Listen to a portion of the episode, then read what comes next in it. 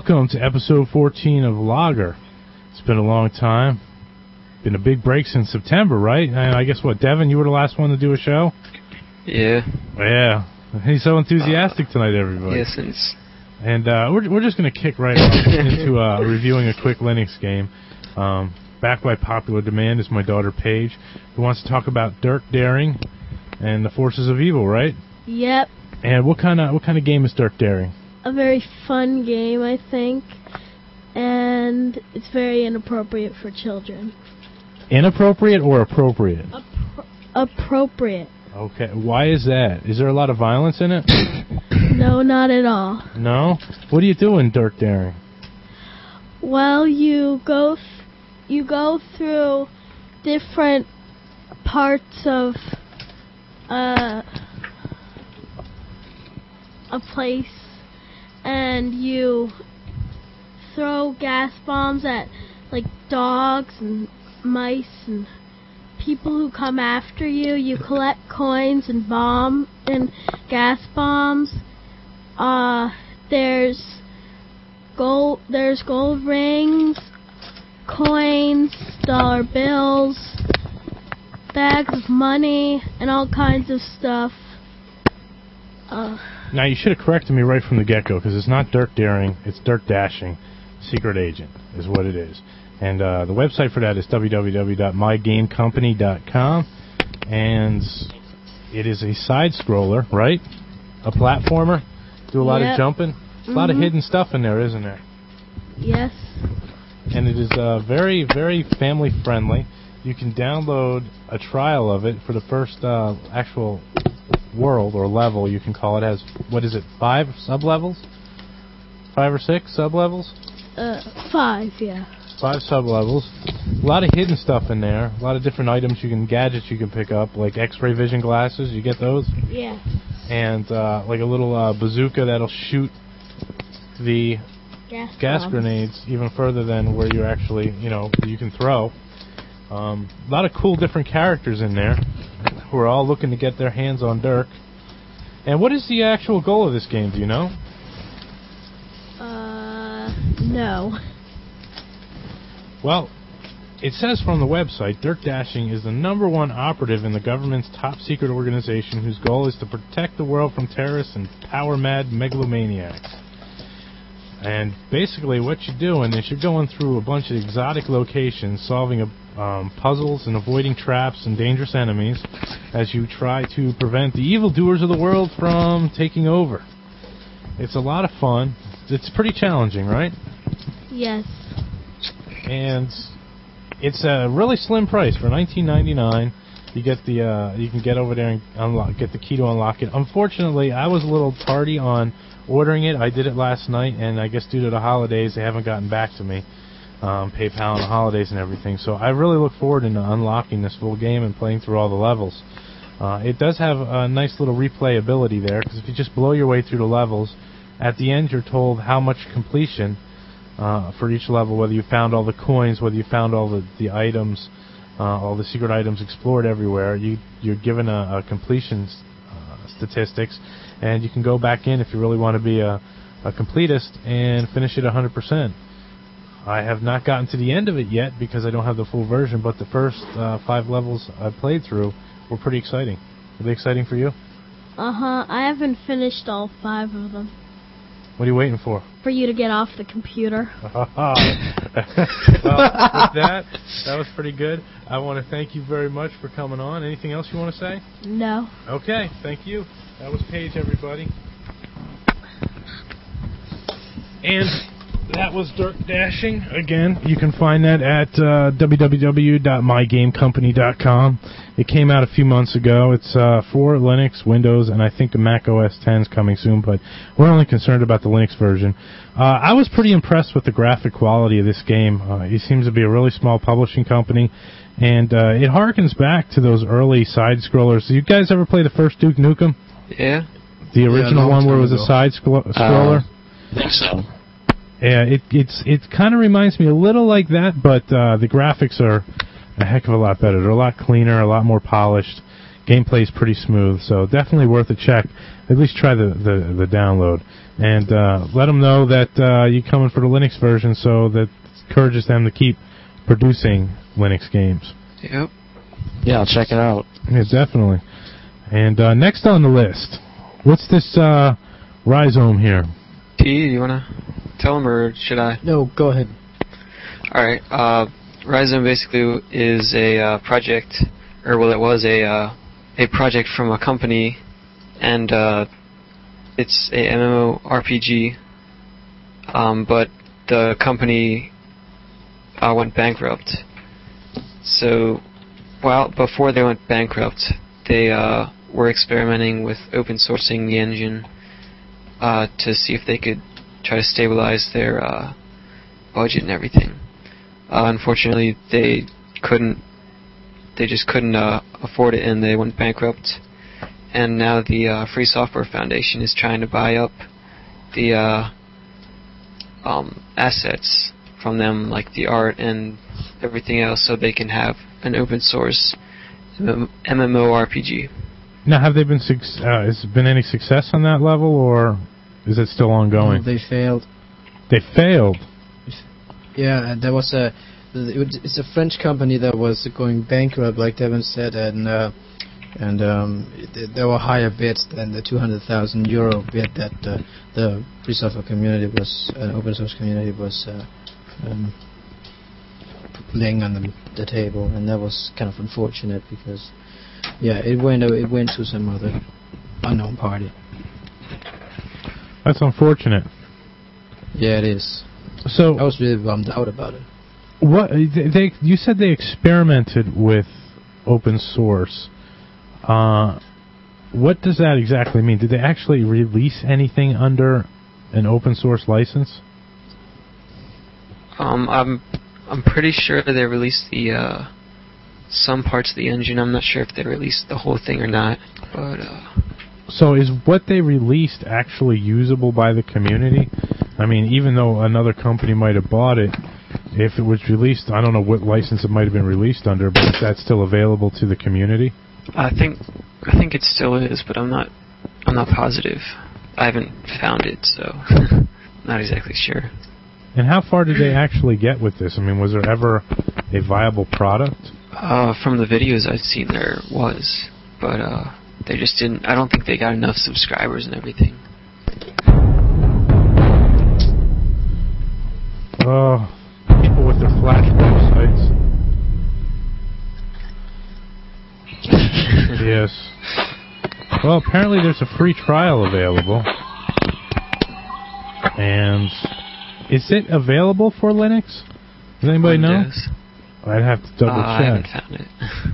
It's at ryzom.com, if I'm not mistaken. System requirements. Is it Java based? The uh, the campaign, the campaign is at uh, no, I don't, or I don't think so. Well, apparently the system requirements dictate Windows 98 SE to XP, so it looks like I don't see any Linux version available from their website. I could be wrong if somebody else has ported it, but who knows? It's unfortunate. I'm sure if they already if they already completed it and they had a if they already completed it and they had a Linux version, I think we would have heard about it by now. Yeah. Yeah. That's uh huh. Well, apparently there might be some way to run it under Linux if I could understand French.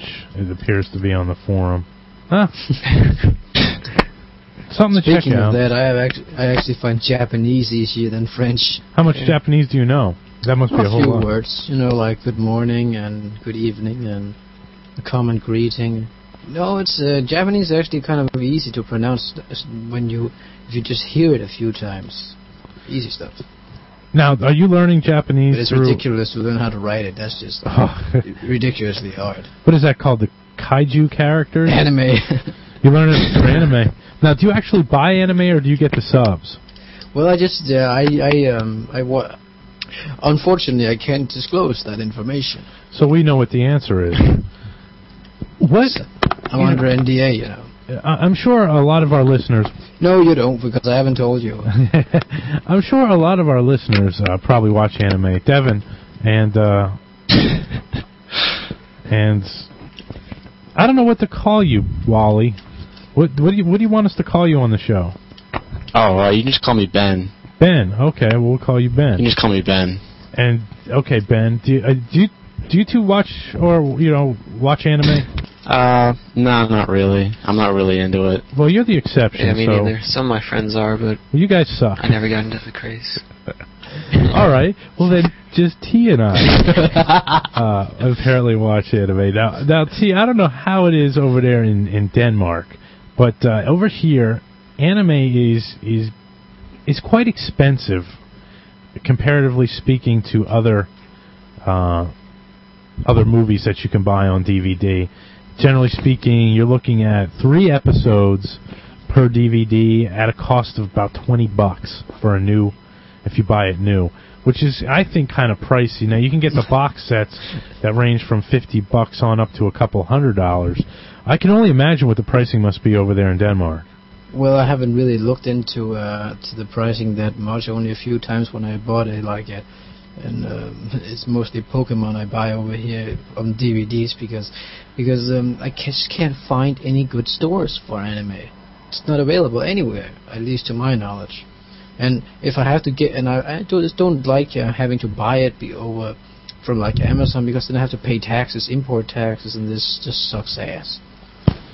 Well, I can imagine Because now. import taxes is bad enough when you add, but because, and then you add uh, uh, on the 25% Danish VAT VAT, and then boom, you you're like hundred bucks uh, above the original price. Wow.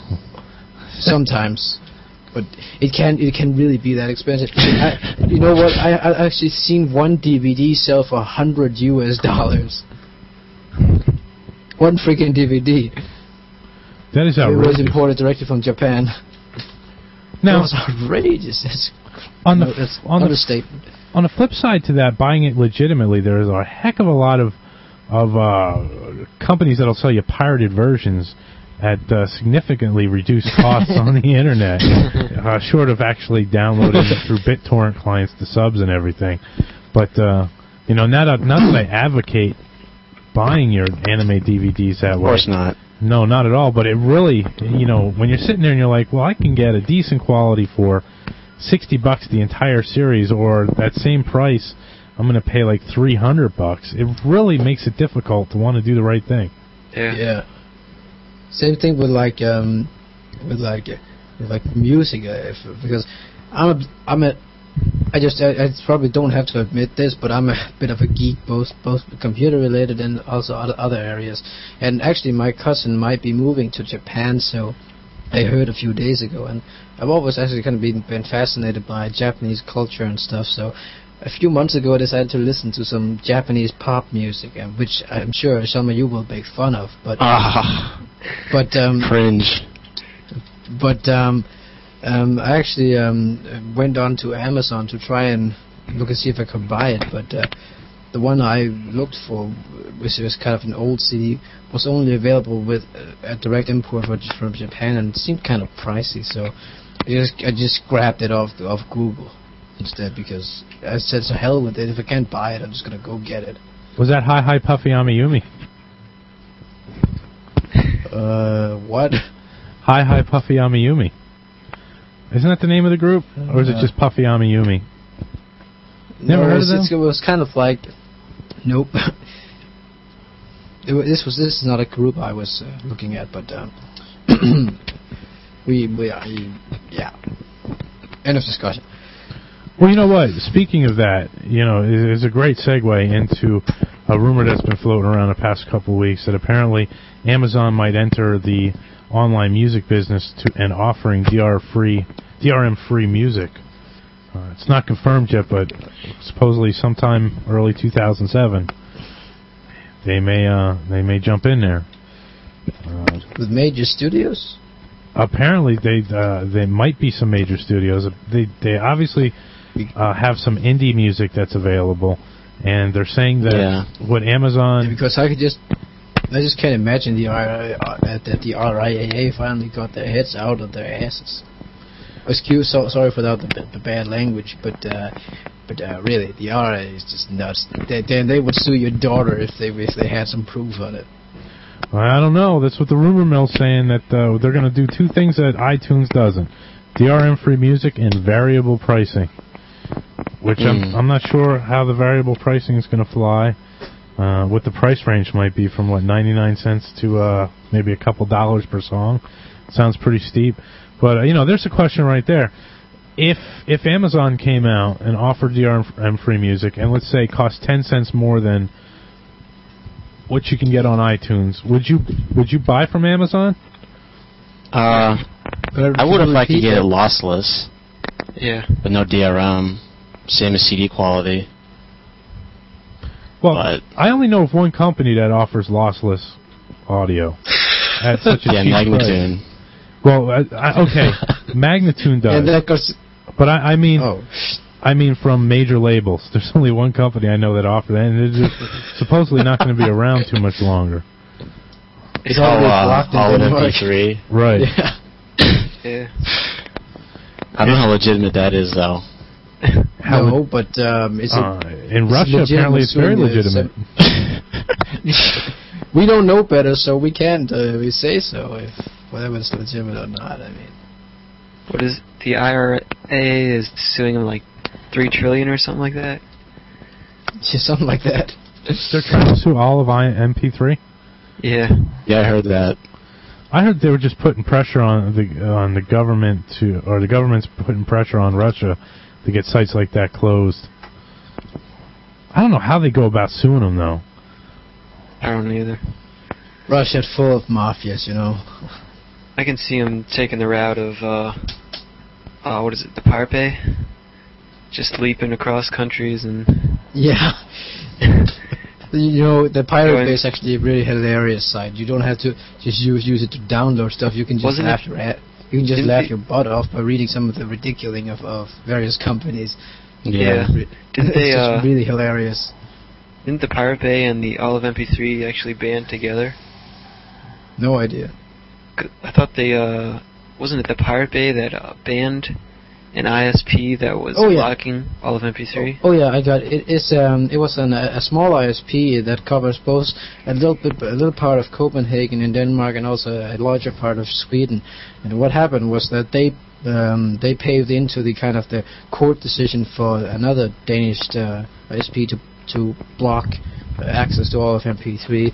So they also did that, and then the Pirate Bay got pissed off, and then they blocked uh, all custom all IP addresses from that ISP, which I can't remember the name of off the top of my head, but uh, um, they blocked all their customers, and then the, their customers flamed their ISP to unblock all of MP3 to meet the Pirate Bay's demands for unblocking their customers.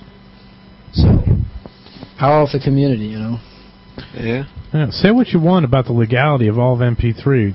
They're about the only online music service I've seen, aside from Magnatunes, that really, you know, offers what, you know, something that's accessible to everybody and such a Yeah, wide it's a variety of good-looking formats. site, man. It is.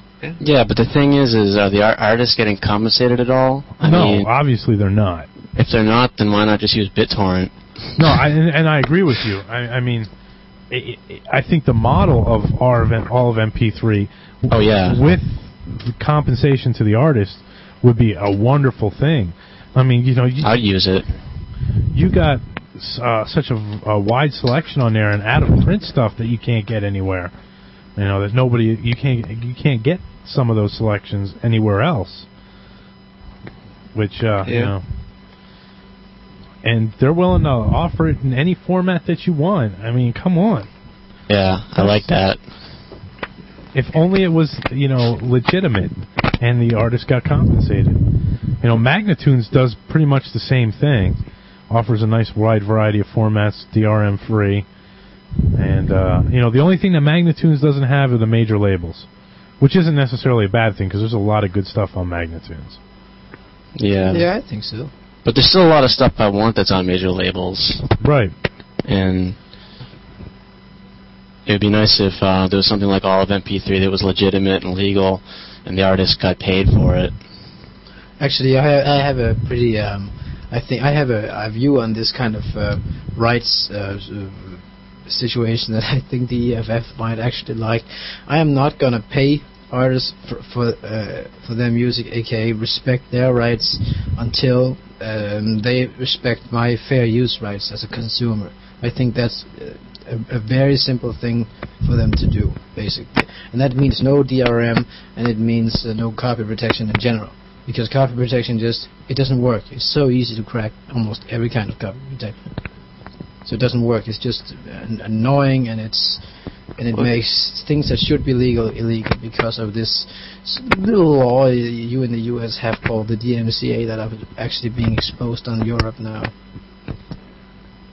Well, it's not even the artist's fault. It's the uh, No, but they can say something. A bunch of Canadian acts, uh, artists actually did.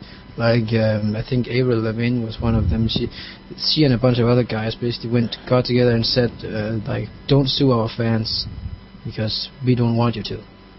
Yeah, but they don't have any say because don't the uh, doesn't the RIA ha- own all of their uh, Probably, but you know, but you know, I mean, um, if the artist don't, have, if the artist says like that, I just, I, I just say go, go, go, for it, rebels. I mean, one thing I think actually is the problem with this uh, record industry is that they're trying to run an a business that is kind of like it was in the 80s in the new millennium, because. Uh, in the 80s, you basically just listened to music. You didn't make your own podcasts or radio shows or anything with that music. Well, I think because if I another because thing. if, I think another if- thing if that I- the artist has to contend with is they might say they might not like the idea of the RIA suing people or want to take that kind of stance, but they're also in contractual obligations. Yeah. Yeah. And you know, it's nice to take a stand, but when you take a stand and you can't eat anymore because you're in debt up No. your eyeballs. Dan, Dan, you Dan, remember the First Amendment, free speech. uh, you yeah, might, but that, yeah, that has but- limitations. Yeah, free speech, but free speech isn't I gonna, mean- you know, if you stay, you know, we don't want you to do this, the RIA, you know, the next step, what are you gonna do? Not record for that, for the RIA companies anymore? Then you're in big trouble. Well, if if you're in if contractual obligations. if if if a popular if a popular artist that has lot like lots of fans got like uh, kicked got his his or her ass kicked by the RIAA just in the sense of just being like thrown out I don't think they would have a problem because they have they they could do like a tour and make money of that or generally just ask their fans for help because uh, you know I think lots of their fans would be help out with them Yeah, they'd be downloading their music for free off of BitTorrent sites and all of MP3. you. But seriously though, if you if if, some popular artist like uh, basically said no to the IRA, just just went and and did their own thing, wouldn't you like support that even if you didn't like the music? Uh, I don't know how I'd go about supporting them if I didn't Well, like their music. Well, like well, buy a T-shirt or something. I mean, something. Yeah, that I could make money on. I mean, Yeah, but why support them if they're making crummy music? well, well, I, I mean, the music doesn't have to be bad. It's maybe you just didn't it wasn't kind of your taste because, for example, I I listen to a lot of Michael Jackson's music, but uh, not not everyone likes Michael Jackson, you know. I mean, you got a point there. I mean, but if somebody, I, I'm sure that there have been artists that have stepped forward uh, with this, but I don't know. They have such a stranglehold. It doesn't make it easy. Yeah, that's correct. Yeah, people So- are always uh, like they're always saying how they hate the RIA, but they can't really do anything because the major labels have the major artists, and there's no way for the artists to get out of their contract, so they can do it on their own, and then the people Yeah. starting as a new artist need a cheap way to record everything and publish it, and the RIA is their only option. And the Well, it's not cheap. It's not cheap partnering with the IRA. I could tell you that right now. Well, it, it in the beginning they just they uh they It's don't like a charge big loan you get from the RAA. exactly, and they screw you in the end. But in the beginning, it's yeah, the like only kinda, way. Yeah, kind of like Apple, you know. Well, you know, on, on the other side of that too, I mean, Magnatunes is you know one of the exceptions, and you got artists publishing their own music, but Creative to- Commons. Yeah, Creative Commons. But to get the uh, the media exposure and the avenue into the record stores or CD stores, and to end up on on iTunes, um, the RIA has a huge huge uh, hand Yeah. in all of that, and I mean, it's tough. yeah. You know, and speaking of, of that and copy protection, I mean, one of the ways has always been talked about is just go out and buy the CD. And I don't know if you guys have encountered this yet, but we we we love Weird Al over here. So we got the new Weird Al CD. Um, I forget the name of it, but it's like an Um, enhanced CD that has DVD Oh. content on it. So I went to uh to rip the songs off of there to put on my music server, so I can listen to it, you know, wherever I want to. Fair use, I would think. My my uh, DVD player would not read the disc, the audio content off the disc. I couldn't rip it. Well, then um, uh, that that's a good. Actually, just to kind of uh, uh, sub segue it, it back to you know, something called the Sony rootkit case. The CDs that rootkit was on was actually not CDs. Richard Yeah. Stallman actually refers to them as fake CDs because they didn't fit the CD specification that Philips uh, had. Yeah, they don't actually have the the CD logo on them. Nope, it's not an. It, it's it's it's a disc. To you can totally see that it's a disc, but but it they can't call it an audio CD because an audio CD has zero copy protection on it. And you know what? It actually does say that on the disc. It does say that it is not. It is an enhanced CD. It is not a regular audio CD, and some Yep. players will not be able to read the disc. Uh, we lucked out because the the uh, CD-ROM drive on my wife's laptop was able to read the audio content off of there, and we could rip it through there. But uh, it was kind of sh- you know surprising that uh, this that's the case, and I, I hope I don't run into any more like that. Yeah, that would suck. Yeah, I haven't run into any CDs like that. All the ones I've bought have been real easy, uh, real easy to rip. No problems. Yeah, most of the time, most of the time it is really easy. But that was the exception so far, and you know it makes me wonder because my my DVD drive here is is fairly new, and hers is like five or six years old. So I wonder if they, you know, the older the CD player, maybe it doesn't have those res- as many restrictions, or maybe there's something in the newer ones that they're actually starting Well- to look for that'll prevent ripping of it. Well, actually, just to, uh, my mom has a, a CD player from I think 1994 or something stashed away in a box somewhere. But if you actually go back to like the the, the early 90s, if you buy a CD player back then, and uh, and uh, and then you go into a record uh, store and buy something that says audio CD, it should be able to play in that, that old ass uh, CD player because it's a it fits the specification, so it should be able to play in that. That's why Sony, for example, can't can't say that their rootkitted CDs was like audio CDs because it's not. Remember when you used to be able to go buy a DVD ripper? Do they still sell those? Yeah. no, I didn't think, I didn't think so. that was awesome. Man. That's like, dude, uh, uh, before that, when when VHS was popular, you used to be able to go Oh, buy yeah. a, a VHS dubber. Yeah, my uncle used to have one of those. He'd rent all his movies and make copies. yeah. He had a whole whole cupboard full of uh, pirated VHS tapes. Jesus. But back then, no one said anything about it. It was it wasn't even a big deal. Yeah.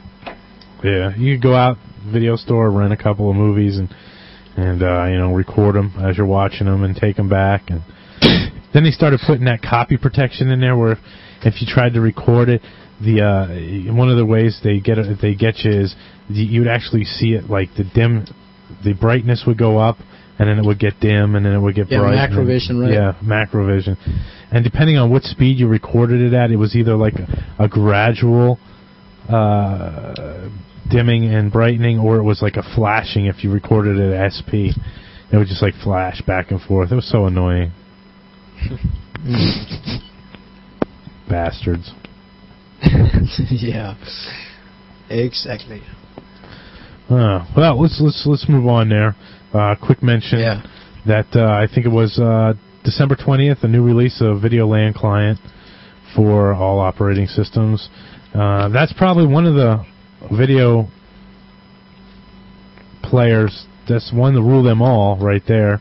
Uh, it works. I've used it on Linux, Windows, and OS 10. And it's performed admirably on all systems. Uh, I used it on BSD. and BSD, it works really well. Yeah, yeah. Looks great. I mean, it- it's got phenomenal support.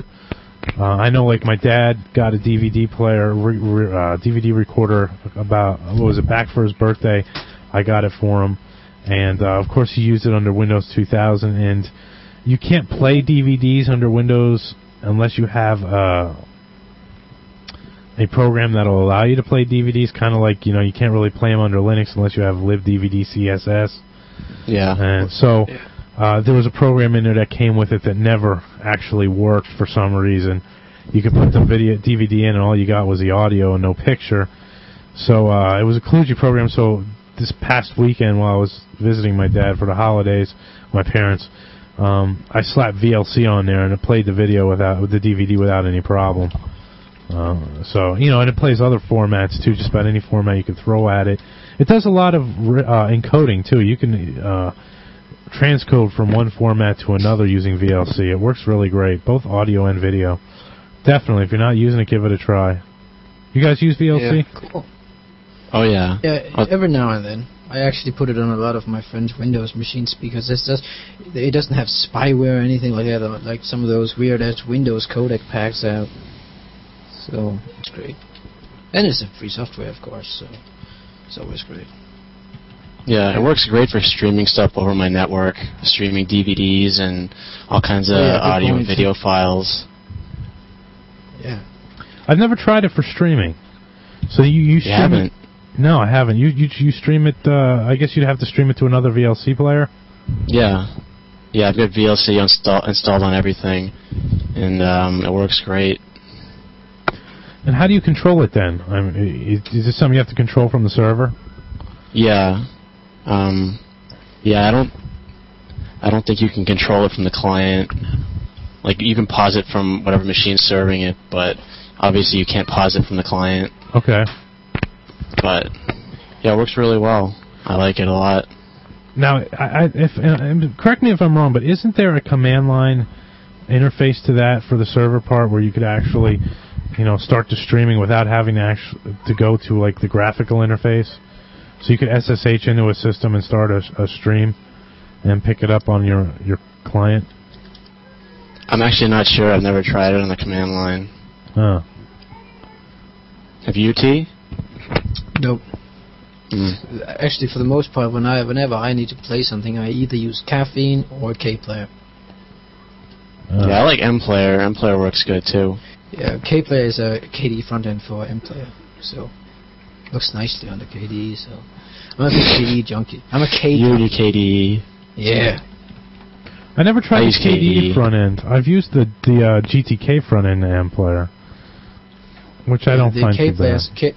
KPlayer is actually really nice. It, the, the only problem with it is it hasn't been developed for on for like tw- two years now. It's it's unfortunate, but it still works. So uh, whatever.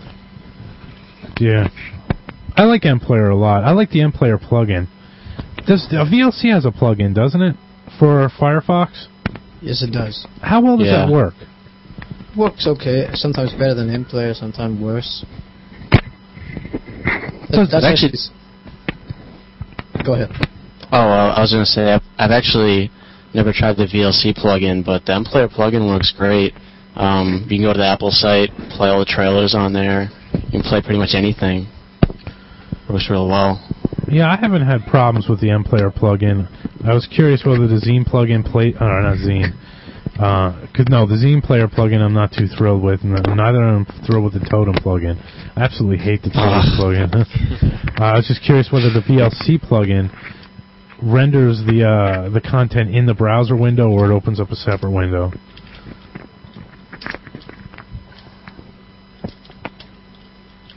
But since I've never tried it, I don't know. Yeah, I'm not sure. I'll have to look into it.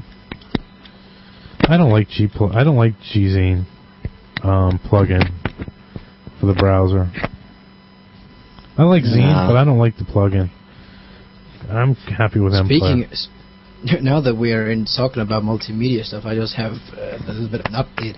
Actually, I went to the FreeBSD Ports collection the other day just to look at what version of Amarok it has, and uh, and I ran about some I d- ran about into a GTK application called like Exaile or something like that, and it it, it was basically like an Amarok clone for GNOME. So. Can't remember its exact name or web page off the top of my head. I think it's like X Um, no, no, E A I A uh, E A E A X I L E. Sorry about that. Is that only on the BSD side of things? No, no, no. It's uh, it, it was just the Ports collection, but it's also for GNU Linux and Solaris and others. I've never heard of it. Is it fairly new? Or you don't know? Yeah, I think it was because I've never heard of it, and uh, it kicks the crap out of, to- of Totem and uh, Rhythmbox. And that's E A X I L E.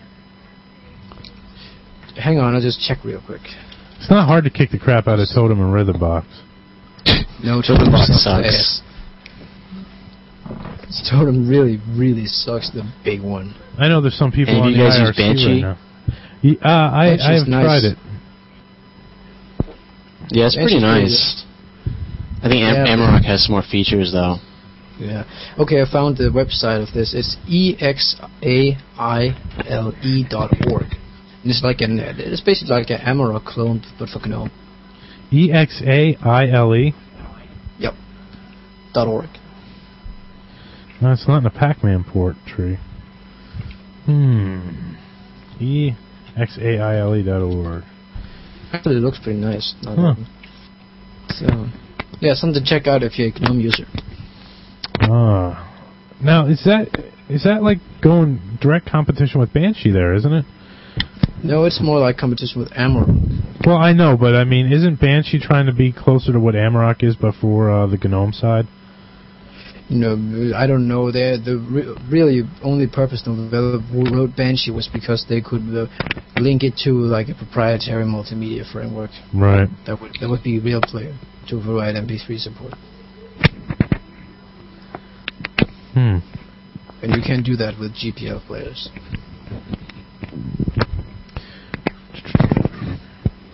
I have to check it out one day. Oh, I like Beep Media Yeah. Player. Yeah, it's it's nice, but uh, I like it. I like lots You should try. Audacious. Have you heard of Audacious? I have I have heard of it. I haven't really used it extensively. It's actually like the continuation of Beep Media Player. Because I don't think Beep Media Player is developed anymore. Oh, it's not. No. I think what Uh, happened. I think what happened was uh, there was Beep Media Player, and then they wanted to make a second generation of it, and then I think they forked to Audacious and uh, Beep Media Player X. Yeah. I'm not sure if it's the original Beep Media Player team or not, but it's just like it. I mean, I think it supports XMMS and Beep Media Player skins. Yeah. Has the same functionality. Now, was Beep supposedly was that supposed to be uh, what XMMS two morphed into, or do those two projects have nothing to do with each other? Um. Beep was actually a fork of, M- uh, of XMMS to kind of modernize it. GTK Plus, you know, GTK2, uh, Right. GUI toolkit, and just you know, XMMS is like the dinosaur of multimedia. Linux. Classic. yeah, it, wa- it, I think its first version of XMMS was like 1997. It's old hat. Run it runs on every damn Unix platform you can imagine. Everything from IRIX to to Solaris to BSD to Linux, and also AIX. I hear. Ain't that scary? XMMS on a mainframe. Huh. Let me see here. Well, I have Beep Media Player. I have Beep Media Player 2 and Audacious on this system. I'll have to fire one. Uh, I usually use Beep, but not two. I'll have to try out Audacious. There's so many. Yeah, it's not not it's not a big visual difference, it's, but it's uh, actively developed. Huh. actually the default skin is actually pretty nice. It's kind of sleek white, Whew. non-app style. Happy days. Oh yeah, Yeah, I like Audacious for podcasts and just miscellaneous audio files. It's real lightweight, fast.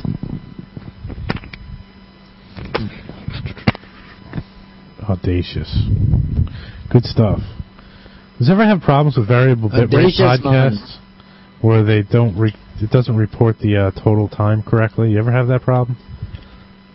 Yeah. Yeah, some podcasts do. I don't get it. Not this podcast though. no. It's all ours. I think some of the some of the You're Leo all Laporte proud. stuff does. Some of the what? The Leo Laporte stuff. Yeah.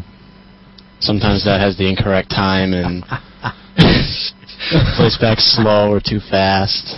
You know. Yeah. I was actually listening to uh, Windows Weekly in Audacious, and it was playing in slow motion, and it sounded like Leo was Staten. it's pretty Uh, funny. or the servant of Steve Jobs, Not on Windows Weekly. something like that. Windows Weekly, he would be Ballmer's little buddy. On MacBreak, then he'd be Steve Jobs' right hand man. Bad buddy. And on Floss Weekly, Yeah, right hand man. he's absent because hey, I never see him do Floss Weekly anymore. There is- There's actually been uh, hasn't has Floss been a floss monthly. weekly. Yeah, yeah. Not no, that's not a floss. Every time a Mac ass get around to it. That's the correct title of it. uh, you know, speaking of podcasts, there's two other Linux gaming podcasts. I think Devon, you had mentioned them in the past. Linux Games had a podcast running there for a little while, which was really, really good. And due to some hardware failures, they lost episode seven, and they haven't picked it up since then. Um, this is unfortunate because I really was enjoying their their shows. Uh, last one came out sometime in October, uh, 23rd Yeah, I think so. and they're on an unintended break. Another uh, another podcast that I listen to quite frequently, Gamer Games and More Entertainment Radio, uh, has been doing some Linux and indie games every so often. They have a decent forum over there at the hwhq.org for getting certain types of uh, games to run under Linux or under Transgaming's. Is it Transgaming still? No, Cedega. Uh, how's that pronounced? Yeah. Cedega or Cedega or I hear it pronounced so many I say different ways. Sediga. I say Cedega too. I say expensive. Um, they're not. They're not too well. Um, they're not too welcome in the wine community apparently, because they're not. Uh, they're not giving back from what I hear. Well, It's proprietary, isn't it? Yeah, they don't Yo, play yes, nicely. Yeah, actually, Cedega is actually a fork of the last version of Wine that was under the BSD license because originally Wine was under the BSD license. Yeah, so they're not. They're apparently not a community player. Mm, Well, they give back where they can, but uh, they- I, I think they actually had their license some DirectX stuff from Microsoft. I think they do. I don't know for sure, but I think I heard something about that uh, about a year ago. Yeah. Anyway, hwhq.org for Games and More Entertainment Radio is running their uh, their poll for Game of the Year and all sorts of different categories. Head over to their forums. If you're a game, How- if you're all into games, check them out. Sorry, go ahead. Whoever I'm cutting off. Uh, didn't they? Uh, I think they said they wanted to get you on the show one time too. Yeah, we've been uh, we go back and forth and talking about that C4 and uh, and I and it just hasn't come together. Particularly the same reason why Logger hasn't come together for a couple of months because of uh, my schedule has been hellish and it's really starting to uh, you know taper off now. And I hope to do more uh, of Logger and I do hope to get on to uh, games of more entertainment radio in the near future. All right. And uh, with that, Who farted? that was uh, that was a duck. Sure did. I'm surprised the A microphone picked that up. Doc Washko, right? Yeah. Uh, I guess the last bit of news that we have before we move on to some other specific stuff is uh, what, what the heck are you talking about that Digg's rendering slowly on your machine there, T? Well, well, when I go to it, it, it's like it's super slow. It's just like Firefox slows down to a crawl. Same with Konqueror, and yeah, it's just like try going to it right now. Mine came up really fast. Really? Yeah, I don't have a problem with it. Yeah, because when I go go to it and kind of uh, go into a, new, a news story, when I try to scroll down at the comments, it just like it takes like one millimeter at a time or something like that.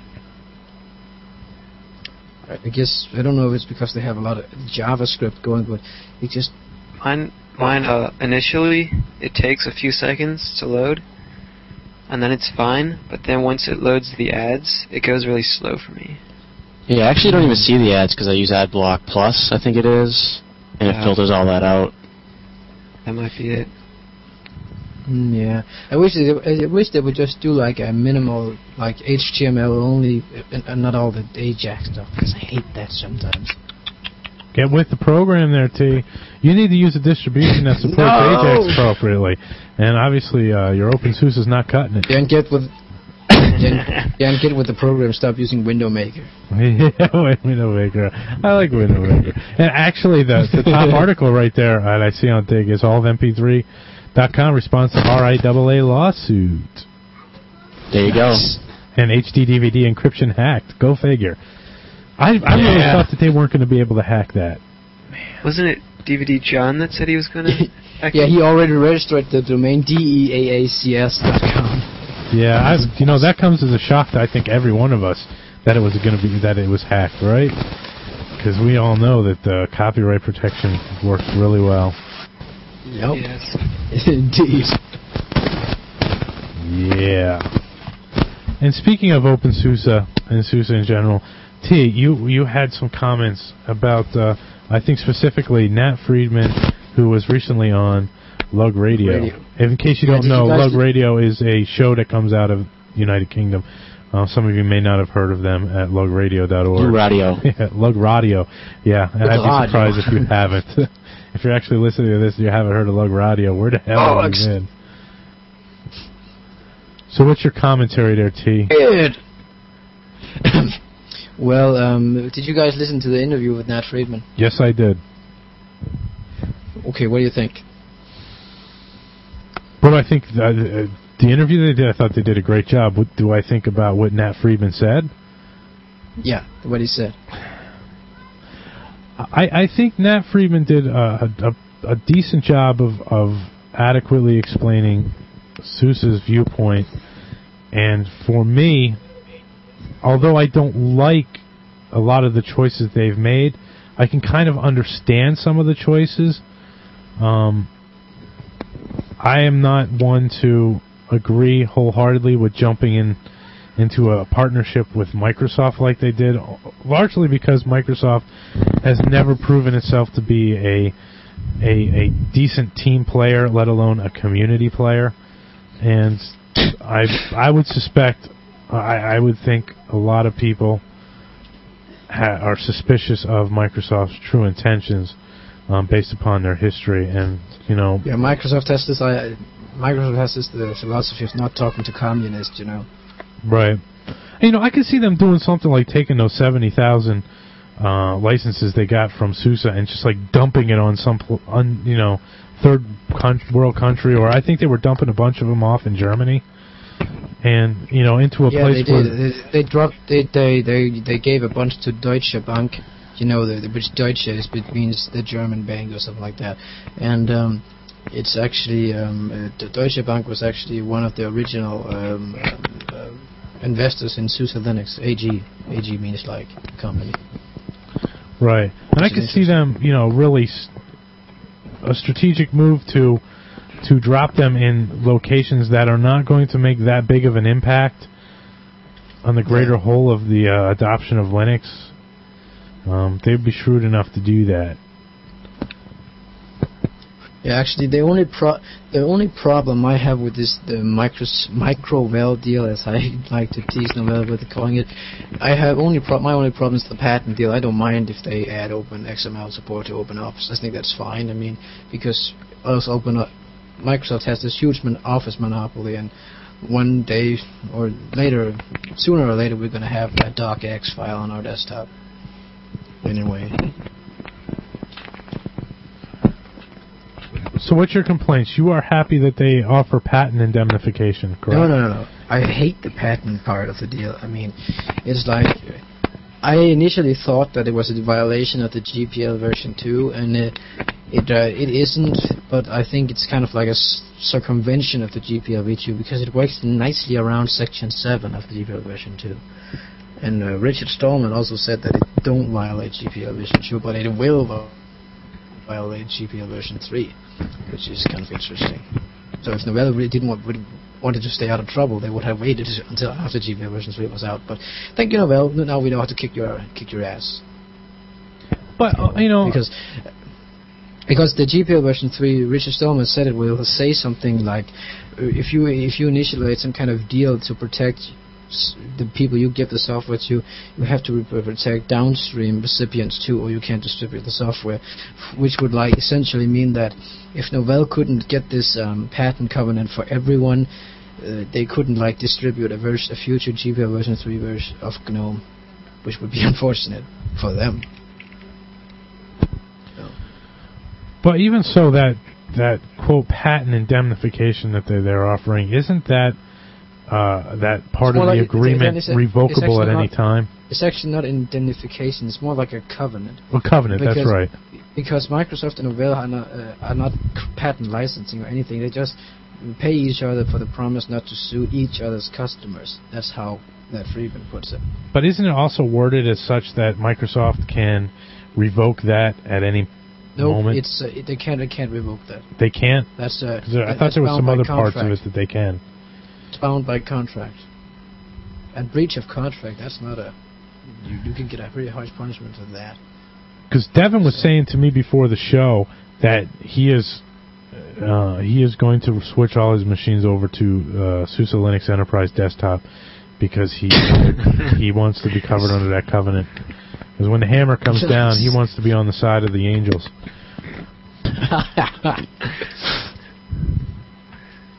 oh man. Did you get your box copy yet, Devon? Is that what you got for Christmas? It's in the mail right now. Shipped by Ron Howsepian himself. Well, you know, I think if Novell would have come out when they made this deal and, uh, you know, kind of presented the same side that that uh, that was presented on uh, by Nat on LugRadio, that was presented by um, the PR guy, I forget what his name was, on the Linux Action Show.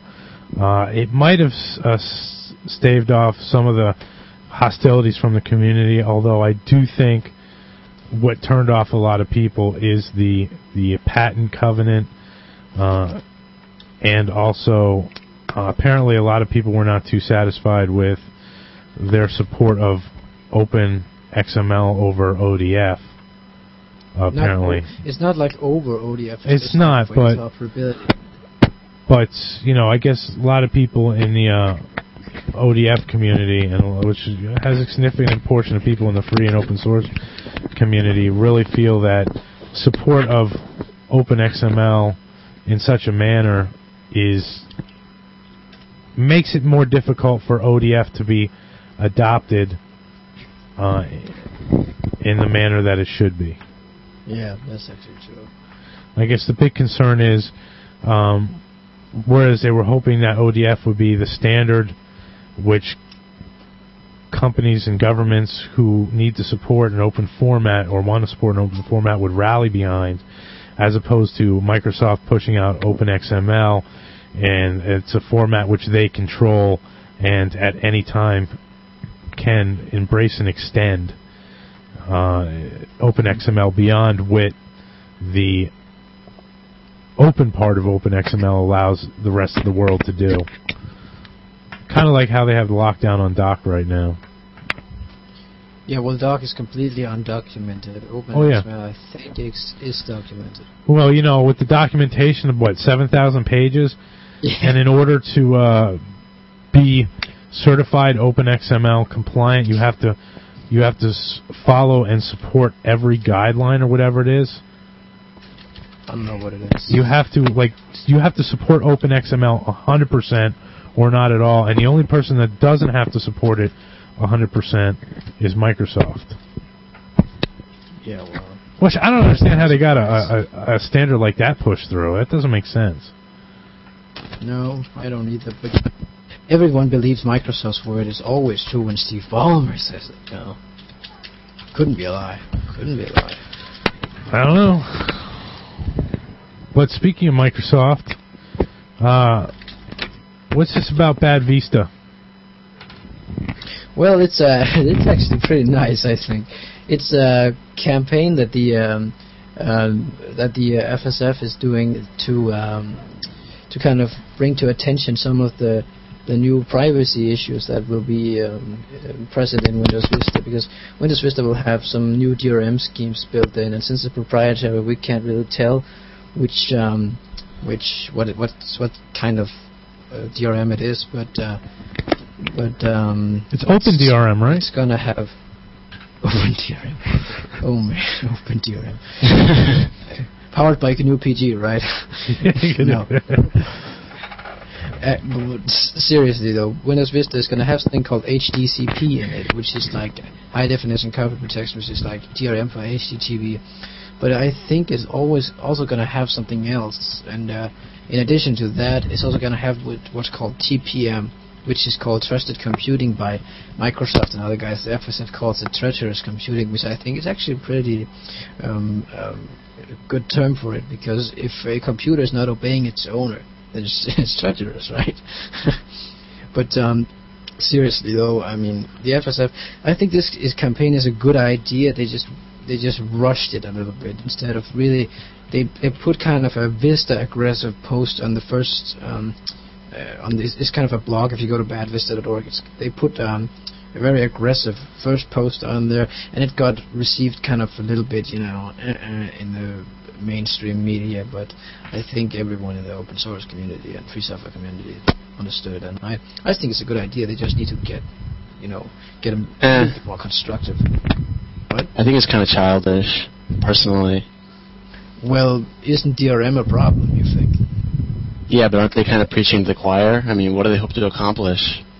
Just bring to the what the the the defective by design design campaign against DRM was actually kind of success, quite successful because their, their their intention is just to bring to atten- to attention these issues. They're not they're not saying oh go use free software. They actually just tell people your privacy is invaded by these and these things, which I don't think is very wrong. I mean it's it's correct information. I mean, if, if Windows Vista has the, that trusted computing thing built in, so in theory, you could, if future computers from Dell maybe, you could make sure that only Dell compu- that Dell computers could only load like Windows or a licensed copy of Windows or any something like that, and never any software operating system. Wouldn't be very, I wouldn't be very hard for Microsoft to get something like that through. I think, especially if it was required through the licensing or something like that. I think I would rather see something that uh, targets more the technical issues or the technical reasons to run Linux over Windows. Well, this is not what. This is not that. It's not like. It's not saying go use gNewSense over Windows Vista. It's like it's saying. It's just kind of telling people about the DRM and TPM issues. It's not specifically. It's not. It's not saying go use GNU Linux or or BSD or anything. It's just saying, hey, you user out there, did you know that Vista might invade your privacy by doing this and this and this? Yeah, but I think the average Windows user is just going to roll their eyes at that. I don't think they really care. No, Yeah. but uh, I mean, it's like. Nor will they be visiting that site. Well, Yeah, it just a bunch us of geeks. attention. Yeah, well, geeks. I mean, geeks have friends. Geeks tell pe- geeks tell people. That's how the open source community originally started. It was just people mouth to mouth. I mean, it's kind of like talk about them. So, I mean, it's not. It's not like. I think it's a good idea. I mean, the FSF can do whatever they want. I, but I think this is a good idea. Let's see how it goes, right? Yeah. It's gonna it's gonna be a little bit interesting. I mean, I love the name Bad Mister. That's actually kind of funny. But anyway, I mean, that was how I think. Uh, do you know who Peter Peter Goodman is? Oh no. Well, he's um, um he wrote a wha- he's responsible for something called the Gutmann wipe algorithm, which is a, a way of wiping hard drives. And um, have you have you guys ever done a Gutmann wipe unquote on hard drives? Nope. Nope. No. Well, it's actually it's a good way of wiping every data off hard drive and making sure it is it is gone. Because if you just type rm space file name to delete a file, it's basically like basically like it's thrown out the window, but it's staying on the it's still on the out in the garden, even though it's out the window. But um, so I mean, he wrote an, uh, an article. I, I ca- I can't remember the link. Maybe I'll find it for some show notes or anything, something like that. But he wrote an article on the DRM issues in Windows Vista and how it could potentially inflict other operating systems. I haven't read it, but I just heard about it. You guys got anything to say on bad Vista? Well, uh, that's something to keep an eye on. I haven't been keeping too much track of what's going on on Bad Vista, although I think they only have what two or three posts, if that. yeah, something like that. Yeah, and the last post was on December fifteenth. Is uh, is that is is this actually a site that is supported and promoted by the FSF, or is it somebody who's a member of the FSF? Yeah, is is there something that uh, the F- the FSFs themselves is doing, Okay. like the Defective by Design campaign, for example? Well, we'll see how that goes. I mean, So that's a really it's an uphill Yeah. battle. You know what I mean? I mean, eh, as much yeah, as you want to you, you want to say, hey, there's a big problem here. The, the, and I guess this was mentioned before. The majority of the consumers, the people who who this message needs to be brought to, are going to be completely oblivious to this, and you know they're going to go into their Exactly. Best Buy or CompUSA, and the guy over there is going to say, you know what, Windows XP was good, but now Vista. This is what you want. This is the best. This is this is the most secure, the most stable, and the most feature-terrific operating system, and the most you know most The most technologically secure operating system ever. Yes, and, and most technologically advanced operating system you're going to buy, and they're going to eat. They're going to you know they're going to have to swallow it. Because what choice do they have? Like, yeah, like To the Apple says, Store. they're gonna bend over. Most people don't think they have a choice, Yeah. except for Apple. Yeah, actually, but uh, you know, I think what the FSF is kind of kind of thinking here is just put the information and the, this out there, and then people who want to listen can listen, and then those who don't want can just ignore it. yeah, I mean, it's like it's so many things. There are people who listen and there are people who don't listen.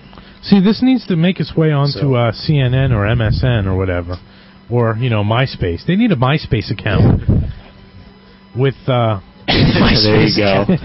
That's awesome. Uh, no, but actually, imagine RMS on MySpace. That would be just infinitely scary. huh, I wonder if RMS does have a RMS on MySpace account. Jesus. I don't want to know. Can you imagine that? You go to your MySpace account and All the R- flash RMS animation. is one of your friends. yeah. Uh, Uh, yeah. RMS wants Uh, to no be your comments. friend. Speaking of MySpace, um, the TLTS MySpace page actually has like 15 friends. awesome. that is such a great page. Ogie guy has friends. That is hilarious. Has it been updated recently? Uh, I haven't updated it in probably a month. What are you waiting for? what else am I supposed to add? Wait, I got to stop the song from playing. I don't think I can make it any uglier. you know what? You do have one little problem on here. I could just. Sorry, I could just barely make out the text. It's too, it's too easy to read. I could just. I, how, how about? The yellow on, on neon green. yeah, that's that's perfect. Yeah, that is so perfect. Uh, and the hot link. Dann, before we get into like Church of Fudge, could I could I say Dann, before we get into like Church of Fudge, could I um segue this nicely into GPL version three? Uh, you can, but before we go into GPL version 3, was there something somebody wanted to make a comment about what Vista will do to Linux gaming? Devon? Linux gaming. Um, Yeah, Yeah. Um. Well, I've been talking to a couple of my friends and, well, mainly my geek friends, but um, and one of them's excited about Vista, and he says, well, there's a bunch of people that are excited about DirectX 10 and all that. I'm not really sure why, because it's a It's because it's so advanced. But people don't get excited about SDL or anything. Well, it's not for Microsoft. you- It couldn't be good. Ah, whatever. Is, is SDL is that the new uh, technology in DirectX? 10? 11? yeah. I'm sorry. Go ahead, Devon. Yeah. Um. So, anyways, um, do you guys think that Vista will impact gaming at all? Not really. No. I could be a, a, I mean, a jerk the and only say, thing I could be a what little kind of impact can it have on it what- that Microsoft doesn't already have a stranglehold on? Yeah, Exactly. right. Yeah, but uh, there's one thing I will say. You know, guys like ID Software, who has really staunchly set their, uh, standing their ground on OpenGL because of you know a guy named John Carmack. Um, um, they, if they still insist on using OpenGL, I could um, imagine their games would not run as good as something in DirectX 10. And then if they wanted to keep the cross-platform ability of the Quake and Doom games, they would have to basically write both the DirectX version and uh, OpenGL version, unless they, of course, very insist on OpenGL, which they have done for years and years now. Yeah, for for a while there, they were supposed to uh, uh not even include OpenGL and Vista. Yeah, Vista. but they didn't shoot themselves in the foot with that. Yeah. Nope. Sadly, they, yeah, they, yes. well, I'm sure they will. I mean, it's not like, yeah. Yeah. But I don't. Got anything else, Steph? Nah, that's fine. Go ahead. Steph. Sorry. All right, hit us with your GPL version 3 stuff that you've been so anxious to talk about. Okay. Yeah, GPL version 3. Um, well, um, since uh, um, this this hasn't really been talked about on TLLTS, I thought I would talk would talk about. What do you guys think of GPL version 3? Tell me about it. Um, You already know how I feel about this. Yeah, David hates it. I am pretty much in agreement with a lot of GPL version 3. Some some other something you don't think it should be in there. Dampen in particular. You asking me? Or you ask Yeah. because no, because I know I- Devon hates the end. Because Um, I haven't had a problem with with what's in the GPL version three yet. What's in the proposed GPL version three? okay, I think by the time it comes out, it might not be as strict, but uh, we'll see what happens. And I take it that Devon is is 100% for it, from the sound of of his tone.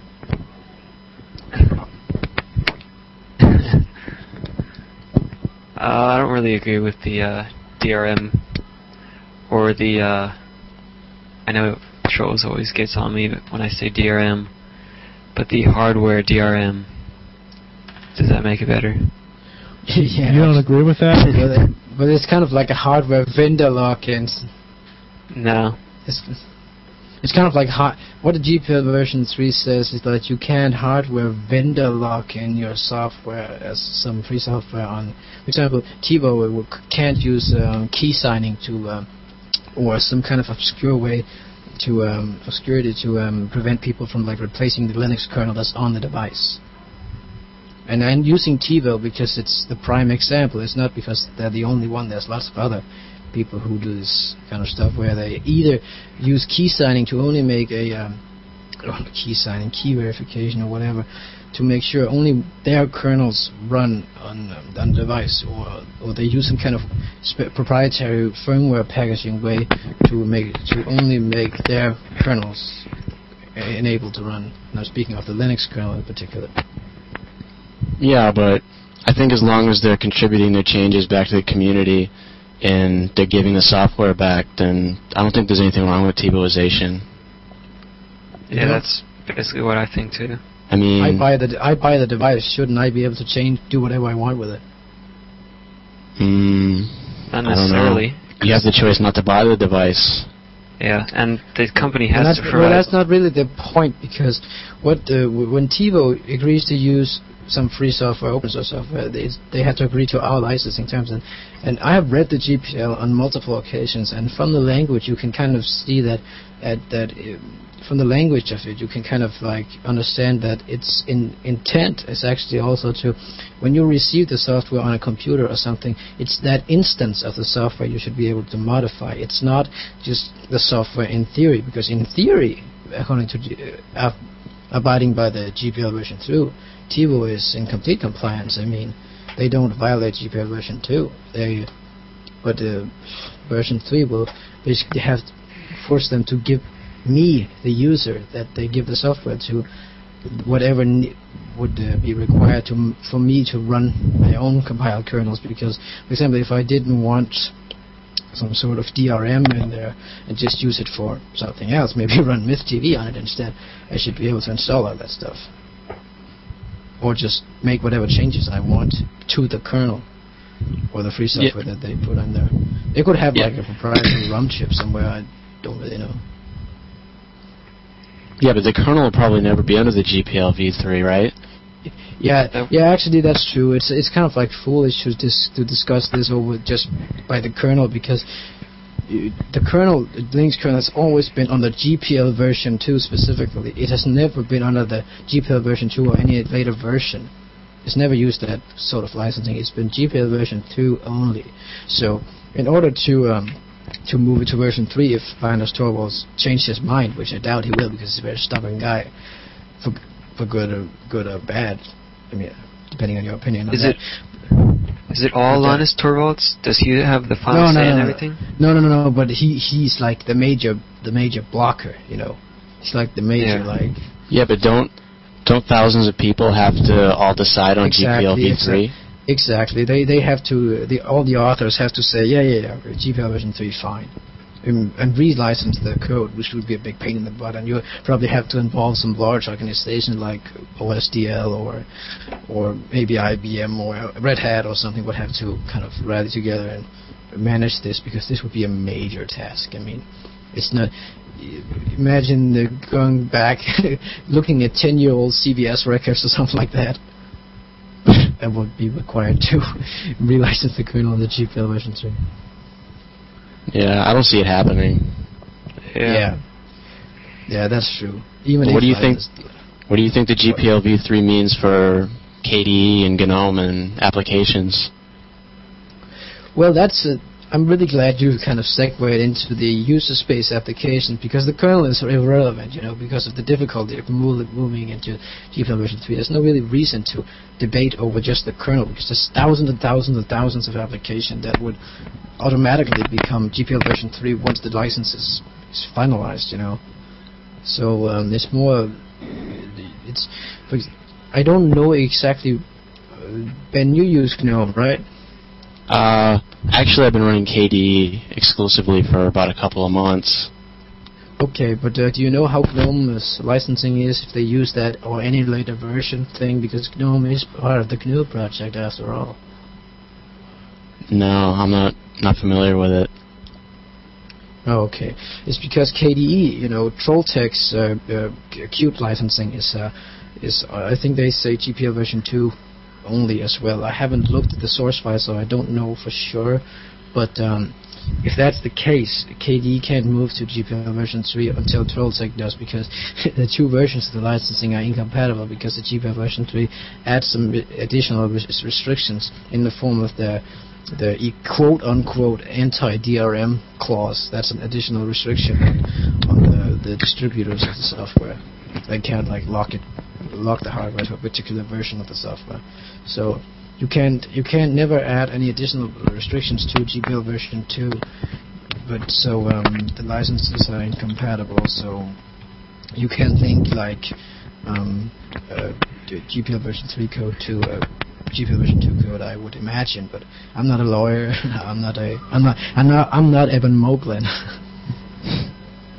so but um, Ben, you were uh, mentioning KDE and GNOME. Well, I think it's going to be interesting because KDE and GNOME uh, are like they produce the everyday applications that we use. So, for example, if Amarok would come under a patent, uh, uh, patent assault, I would kind of call it, from somebody who had like a patent on the, uh, especially of indexing the music collection, for example, from Apple maybe.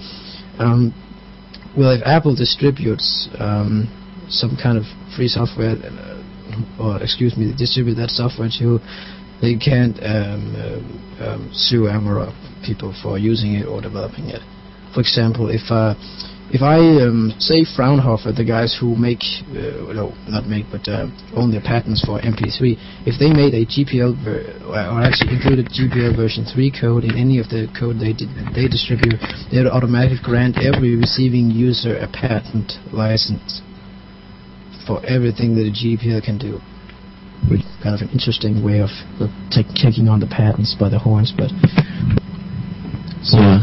so that's the internationalization of the GPL now. It fits much better in on an international scale, not just to the U.S.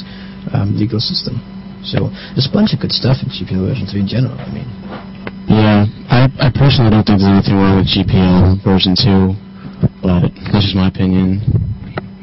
yeah, yeah, but you know, internationalization is always a good thing, you know. Because if uh, if it could be invalidated in one court and people could just release proprietary versions of GPL version 2 software, I think that would be a bad thing. So it's, it's good to have the interna- internationalization because the kind the word kind of distribution is kind of like a little. It depends on how it legally, what it means legally in different jurisdictions.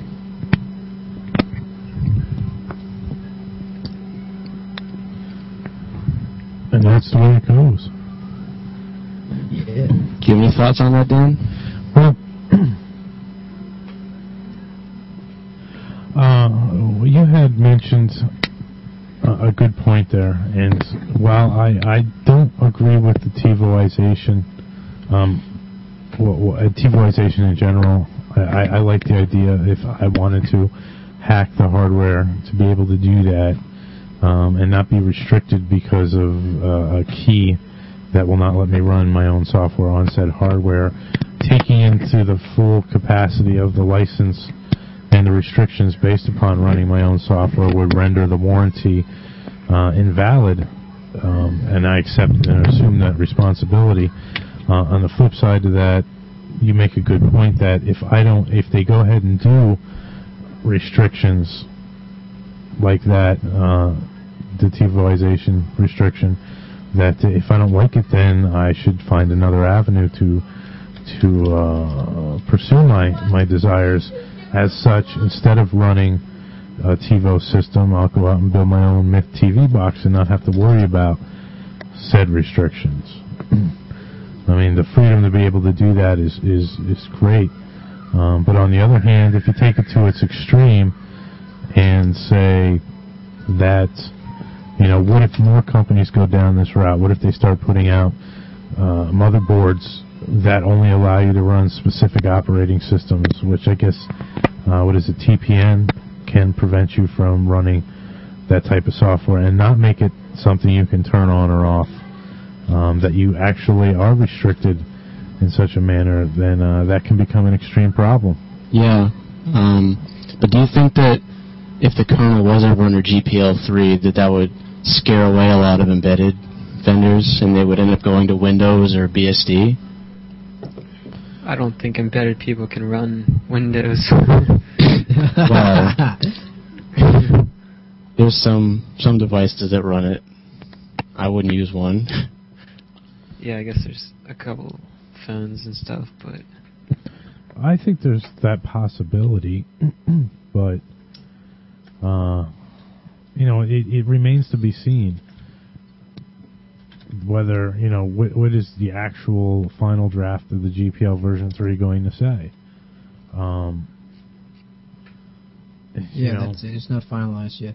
Because, for example, the what some people have called Novellization have not been added to uh, restrictions on that have not been added to GPL version 3 yet. It will though.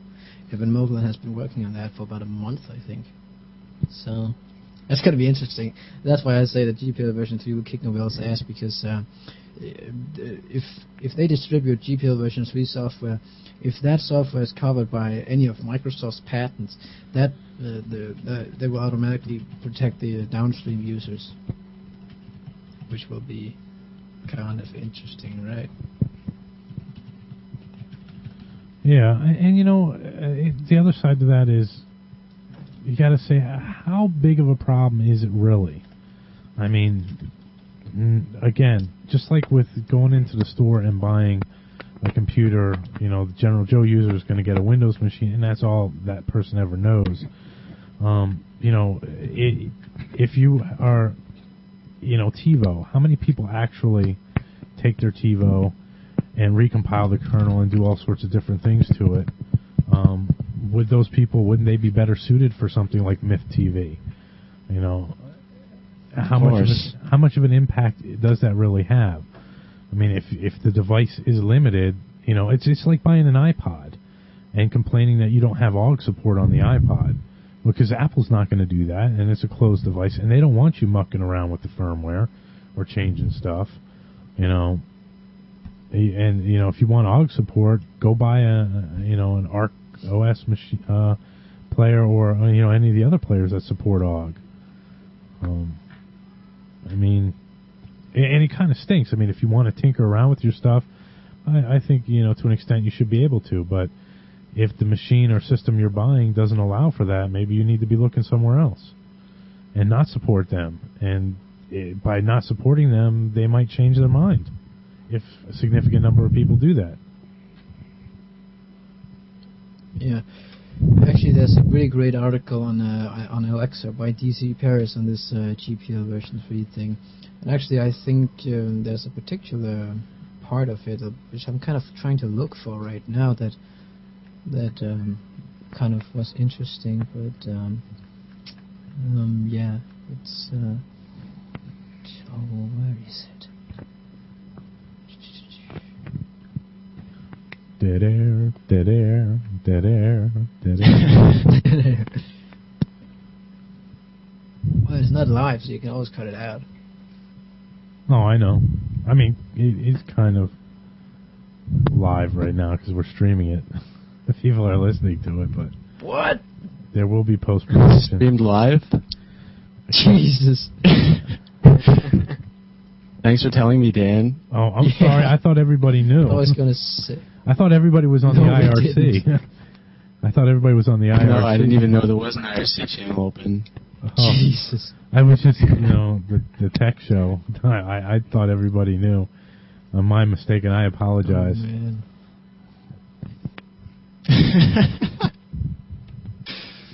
oh man. But you know what? I don't know. I, I- you know, people are not complaining about the content. They're complaining about my piss poor audio quality job that I'm doing. But Well, what's wrong with the auto quality?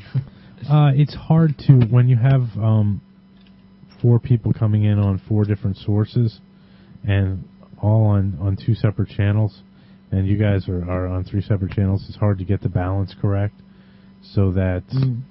you know, one person doesn't end up overpowering everybody else when I only have one channel that I could work with. Uh, to get that balance right Oh, I without see. Blowing everybody's eardrums out, and at the same time, somebody sounding like a whisper. I see. So it's it's really if you, if I had four separate channels coming in, I could adjust them all individually. But uh, Skype doesn't allow me to do such a thing and split the channels. And I'd need four Hmm, separate okay. systems to run four separate instances, or four separate sound cards to run four separate instances of a machine. Getting closer to being able to do stuff like that with uh, two separate sources, uh, using a laptop and using the desktop. But anyway, Oh, okay. that's neither here nor there. It has nothing to do with the GPL version 3. That's um, yeah. Well, actually, speaking of GPL version 3, I have one more thing I want to discuss before kind of I'm done. But um, what is so Sun Microsystems Java to be GPL'd? What do you think? You know, that's a good thing, I guess. Yeah. I'm not a Java programmer, and I don't use a lot of Java-based applications. But uh, hopefully that uh, might change if, if you know under the GPL and I'm more free to use Java. Yeah. I know Devon's Actually, really geared up yeah. Yeah, I'm not a big Java fan. Although I've taken like three classes on it, and uh, I'm probably going to be uh, Java developing sometime in the next year or so Okay. for the company that I work for cor- for currently. Well, you better use Qt. I'm gonna kick your ass. yeah, that that's hopefully one thing that will change when Java's GPL. Maybe they'll make it look less like ass. I'm hoping Yeah. at least, but I don't. I'm not holding But my breath. anyway, um, did you guys listen to that uh, interview with uh, on LugRadio with uh, Simon Phipps from Sun? That was on the same one with Nat Friedman. no, that it? was the the week the episode before that. I thought they were on the same episode. Nope, no, no. Anyway, yes, I But did. uh, actually, this, um, that, that Simon guy is actually involved in the GPL version 3 process, and he thinks it's uh, looking to be a good license, which I think is interesting, because at the um, at what you call it, um, the announcement for when when Sun announced that Java was going GPL, at the very end of that announcement, they hinted at um, uh, they hinted at GPLing Solaris because, for example, um, um, and, and I'm quoting Jonathan Schwartz right here. Will you GPL Solaris, Mr. Green? Is that your um, will you is, that your commitment? Will you GPL Solaris or something like that? He said, and um, that sparked like laughs in the crowd and from Rich Green too. That was funny. But um, but seriously though, the- they Rich Green said that they would be seriously looking at GPLing Solaris. So what do you guys think of GPLing Solaris? I'm against it. Against it. No, I'm just kidding. Devon likes his proprietary software. I, you know, it's a possibility. They do have Open Solaris right now. Yeah, it's under the CDDL license. Which is actually which is, which is a valid open source license. It's I just never understood it because it's it's written in lawyer speak and I don't speak lawyer speak.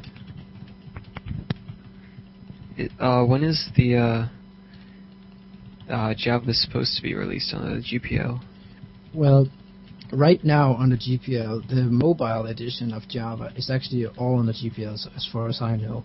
And the enterprise edition of Java, which is also under both CDDL and GPL, the, the core of Java, and, and generally what we think of as Java, we under GPL right now we have the hotspot virtual machine and uh, the Java help system and also the Java compiler.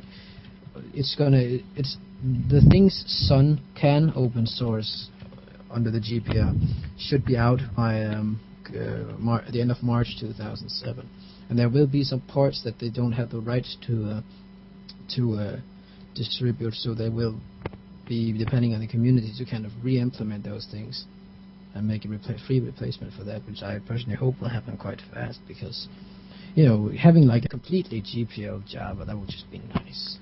Yeah. Then the uh, distributions could include it out of the box. Yeah, well, well, they can even with those small proprietary components that will be still remain because Sun can't open source those, but um, they will be able to redistribute those as well. I think. So it's going to be interesting to watch because because Java, I mean, even though it's it's even though some people hate it, I mean, it's still.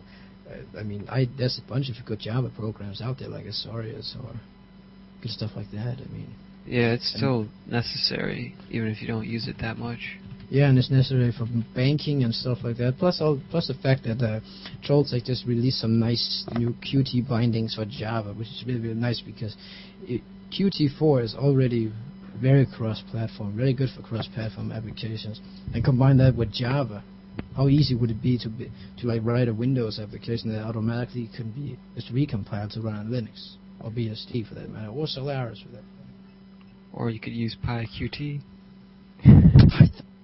Well, um, uh, uh, I hate installing Python modules, so screw that. well, it's the, it's like I install a Python program, right? Then I have to add like 10 modules if it's a, an obscure program. Not dissing Python, but um, it's okay. Tom Ball on uh, IRC says the Qt4 is slow. Well, it's not. It's actually much faster than Qt3. Yeah. Which uh, and already with KD, the development builds of KD4, uh, there's some significant speed improvements. I think I heard some somebody mention that. yeah. It's gonna be interesting. Qt4 is an exciting toolkit, I think, because it can do a shitload of stuff. Yeah, it's crazy. You can do like a web browser in like five lines of code. Something like that.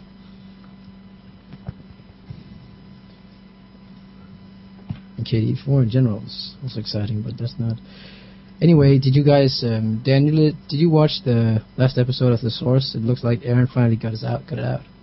I didn't get a chance to grab it yet because he got it out uh, while I was, I believe it came out when I was up north and didn't have a connection to Okay. be able to download it, and uh, I haven't had the opportunity to do that yet because I've They been had an lazy.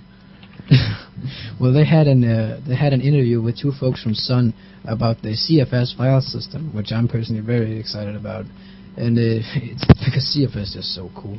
But um, it's give go wa- definitely go watch it. ZFS is a really interesting file system, and if Solaris goes GPL, hey, maybe we can get ZFS under Linux, and it's already on the way on BSD. So Uh, it should, Be very when when you watch. pull down that file, like I, I'm pretty sure I have it because I have his feed in my bp.com file. Is it called episode 001.avi? I Yeah. think so. Yeah, it is. Is that a new show? Yeah, it's the it's the file system menace. I think is the name of it. Okay. In you know Right. tradition of Star Wars. Yeah. That's right. Anyway, the, the stuff they say about ZFS, I'm just, I just think it's so cool. File systems are just fascinating. yeah, but that'll never end up in Linux because of licensing, right? Well, if they GPL Solaris, maybe they they will, depending. Yeah, on but I, the I mean the GPL. current license. Well, what they could do, for example, if they if they if Sun wanted to get ZFS into Linux, it, they could uh, say they release Solaris on the GPL version three, they could read license the file dual license the file system to get it into Linux, the Linux kernel. I think I read there's a uh, a Fuse uh, module for ZFS, so you can read it on Yeah, Linux. That's right. But but you know that's the problem with running a file system in user space is major performance loss. Yeah. So it's not like it's not something I would run on a 40 disk uh, fiber channel disk array, read array. So, or, or something like a cluster that would suck if you lose performance in a cluster. Yeah. So, but anyway, definitely go check that out. That epi- that interview with the folks from Suns, really really interesting stuff. So you have a tutorial now? Yeah, actually, um, yeah. Uh, now I think we're done with the news and headlines and stuff. But um, I have a little tip for people wanting to try out uh, OpenSUSE 10.2 because the reason 10.1 was so screwed up when it was released was because Novell put some, uh, or the, the SUSE developers put something from Novell into the distribution called ZenWorks, and uh, it's some kind of enterprise um, server management uh, system Novell has, but it really screwed up the package management. It was made dog slow, overly complex, and the whole nine yard. You've seen screenshots and heard horror stories, I'm sure. But um, it's still installed by default in 10.2 because they they wouldn't want to make the same mistake of making a late in development decision that would change it radically. So, but uh, it's it still kind of sucks because, for example, if you install OpenSUSE 10.2 without deselecting zmd, which is the package for ZenWorks, um, it, it will take like 40 minutes to add one community repository, and that really sucks ass. So when you install OpenSUSE 10.2, when you stick CD1 in, you will be get, through a few dialogues of like language and uh, if you want to upgrade or do a new install. And at some point, you will be looking at kind of an overview page, which will list the partitioning, the software that's going to be installed, and then there's an expert tab that will detail the bootloader and stuff like that. To get an OpenSUSE 10.2 system without that's not very that's not totally screwed up, but actually works pretty well. Um, uh, a, a, new package management, actually, a more lighter weight one that does not use the ZenWorks framework, but interfaces with the dependency resolver and all that directly without going through some kind of advanced looping, overly complex system that's broken by design almost. So, um, uh, and actually, I should note this is only like a good option for KDE users because there's no if if you do this with GNOME, you will have a KDE updater applet under GNOME, and I'm not sure that's an optimal solution for a lot of folks. And you will, and you won't have any install install programs GUI and remove programs GUIs under GNOME. But if you're a KDE user, this is all good. So when you're looking at that overview page in uh, doing the OpenSUSE installation, and you're just one click away, or actually two clicks away from starting the installation process, click on the link, the link called software. There's a headline that's underlined, and, and that says software. Then you can uh, you can you get some categories of like what's going to install, like KDE and GNOME and development tools and stuff like that. There's a button called Details. Click on that, and you will have a have the, the see the YaST package manager itself. Over on the left side, there will be a category which has to call a pattern of packages. That, that's called Enterprise Software Management um, and uh, ZenWorks. It will also lists say there. Click on that category, then there will you will see five packages in here, and that will be set MD or CMD whatever, um, and CEN updater, and uh, RUG, which is a command line tool, and then also uh, um, something else I don't remember right off the top of my head. But there all the ones that will be selected in here by default. Right click on those and select the option called taboo hyphen never install, which is an awesome option I think for package manager. And after you've t- tabooed, unquote, those um, four packages, I think it is, then um, right click on the, the enterprise software management category itself and taboo that too. Then above that, there's a category called OpenSUSE Package Management or something like that, or Software Management. Excuse me. In there, make sure the pack, the two packages that it contains, which is called OpenSUSE Dash Updater and um, Zypper. Make sure both of those are installed, and then click Accept, and then Accept again. Then you're back at the the overview page, and you can click on the Install button, and everything will be smooth after that. You can add repositories like the Packman get the multimedia stuff, and all that without any problems. That's it.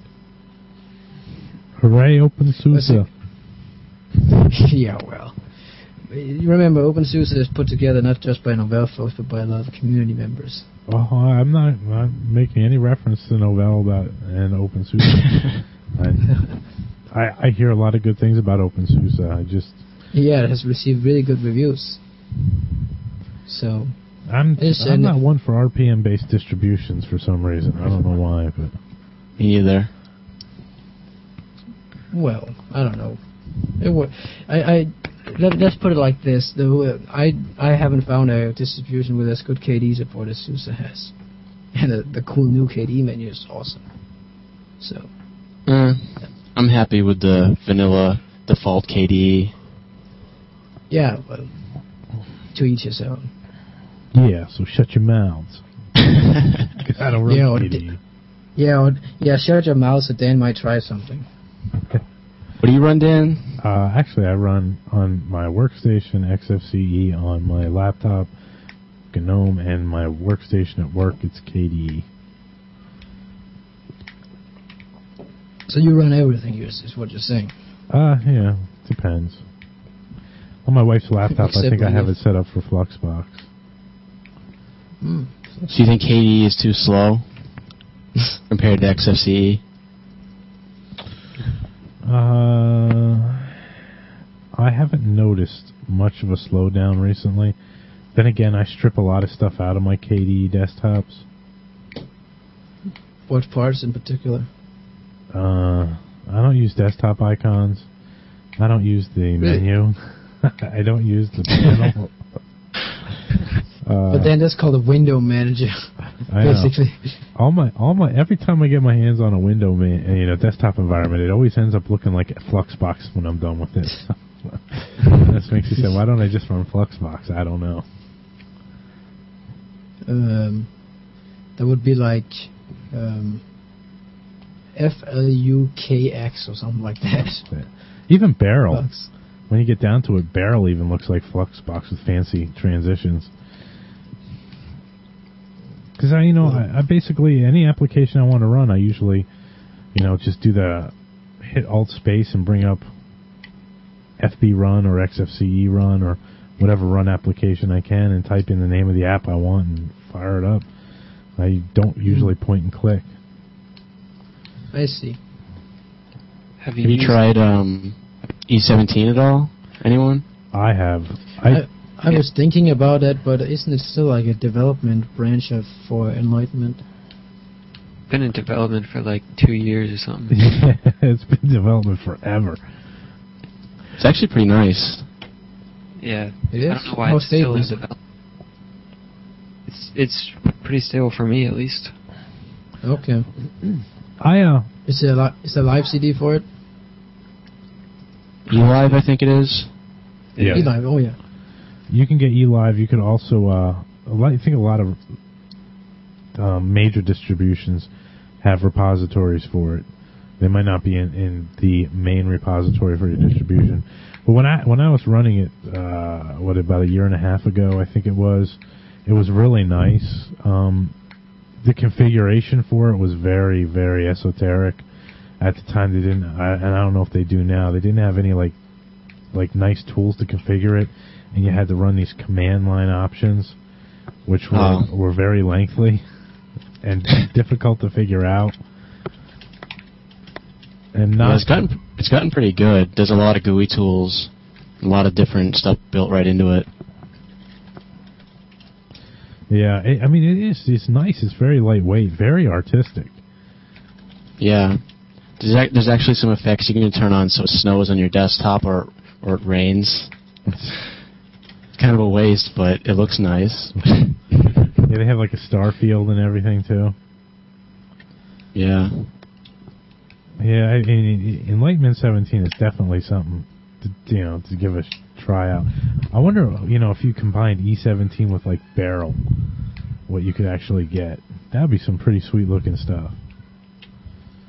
Yeah, that would actually be kind of interesting to try out. You could like rotate What- the cube and it would go through different weather patterns. That would be neat. No, then then you then would then you'd need to have a globe instead of a cube. That's true. Yeah. Well, Wouldn't that that be awesome? Hey, there a you go. globe? it would be hard That's a to good con- idea. It'd be hard to convey desktops, separate desktops on a globe. Well, then, then- like have a con then, then like have a continent for each desktop. Oh.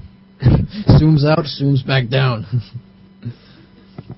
That'd be kind of like the Wii's Weather Channel. Did you ever play Yeah. around with that?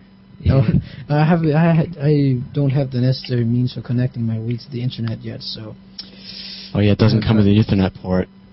that's right. You have to get an adapter for it, and uh, it has wireless built in, but I don't have Wi-Fi at home. Steal your neighbors. Well, the theirs is uh, too far away for good signal.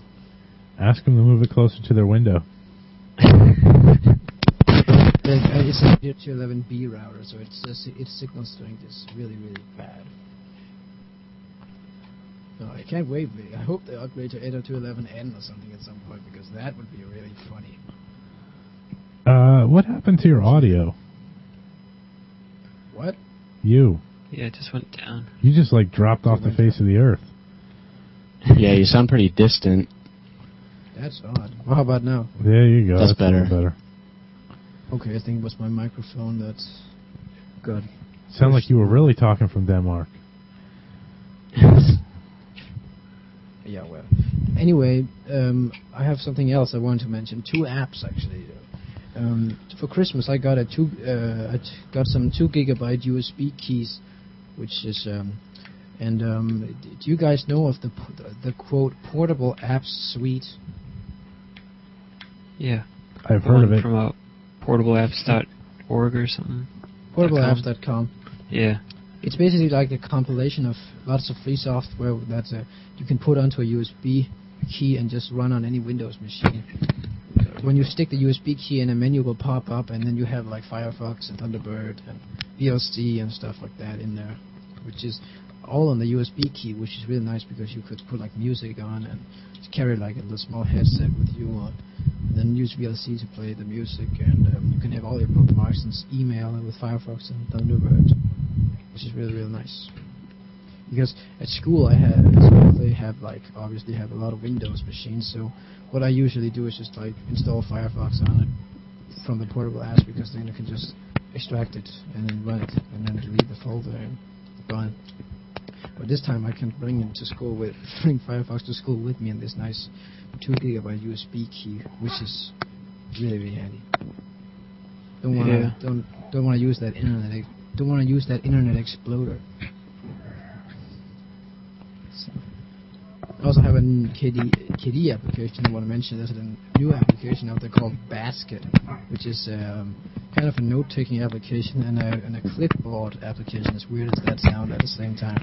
Because it basically, it basically la- comes up and then it allows you to create like quote baskets where you can throw stuff into like you can make notes for yourself or you can throw pictures and files in there and then store them in there and you have a nice little search feature in there and it's a way to organize a lot of stuff instead of having like a thousand icons on your desktop you have baskets for it it's a really Yeah. cool application really cool applications I think it's one of these KDE applications that just come pops up like every two years and, just, and everybody goes like what the fuck that's cool so um, definitely check that out. B A S K E T. I uh, googled it. I don't have the URL right now, but it's really cool. Basket.kde.org.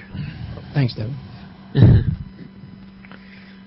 yeah, I've used the app a lot, and I, I just like save random uh, Random websites, websites and resources and stuff, and you can. I think that you can search your little Yeah, scraps or whatever. Yeah, you can. Yeah, it's pretty nice.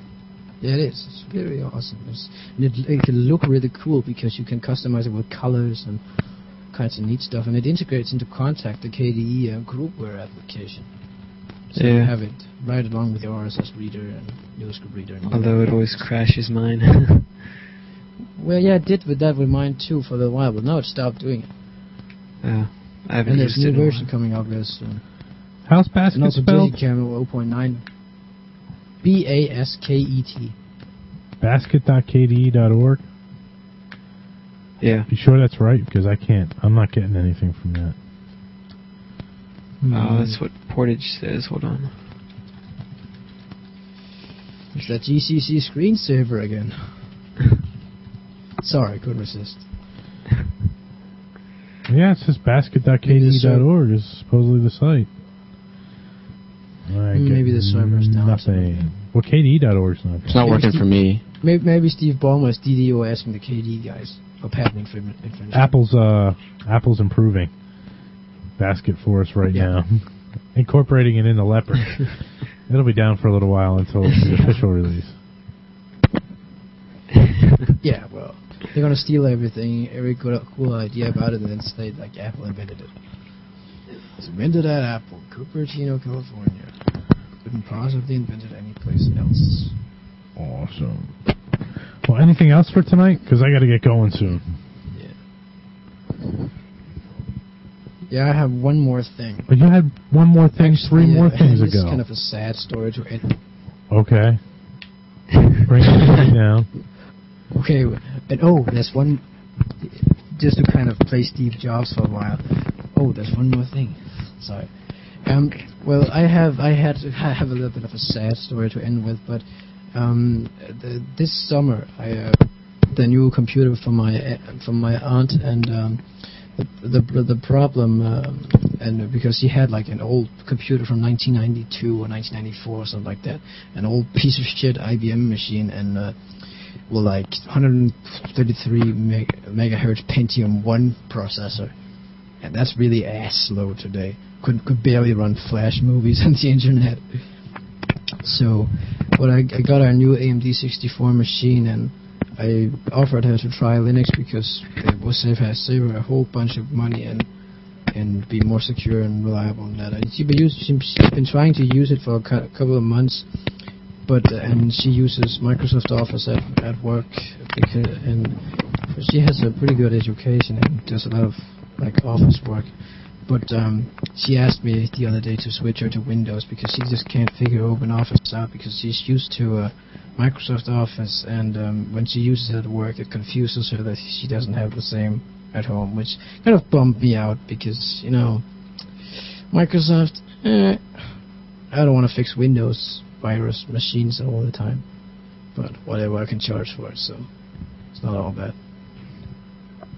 So I think actually um, one thing that's a problem for people who are used to Microsoft Office, they don't want to learn, take the time to learn Open Office. They'll pay the hundred bucks for Microsoft Office if they can uh, save that time, which is unfortunate. That's too bad. Yeah. You should tell her to go, Everybody go to should be a hell. student again, so they can't afford anything. nah, I don't want to do that because I because one of the the reasons that the the, the I promised that uh, when I suggested Linux that if she didn't like it, she- I would always could always install Windows for her. So, Did you make her pay for Windows? but anyway, you know, yeah, absolutely. How much is I- that over there? because Eight hundred bucks. that Windows genuine disadvantage. Windows is um, it's 120 bucks US. Huh. And Office is like uh, 150. So it's 250 bucks basically. Is that And then, normal? and then with all the antivirus and anti-spyware stuff, we're another 300 onto that. well, actually, there's uh, uh, I, I got something for called NOD32, which is an antivirus, and uh, I think it was also 100 bucks. It was basically like 350 bucks in total. Expensive to run that Windows. Is she happy now? Can't wait for Vista to come out and just.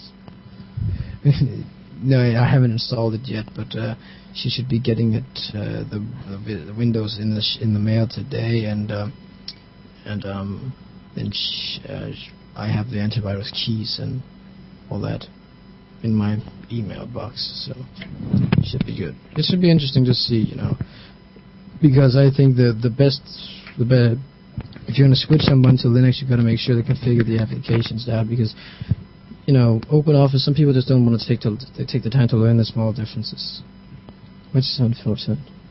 Because OpenOffice is the best office suite we have, right? Uh huh. Until KOffice 2 comes out. yeah, probably. So OpenOffice for for my uh, for my end, it's the, the issue with Linux was OpenOffice. You couldn't figure it out, unfortunately.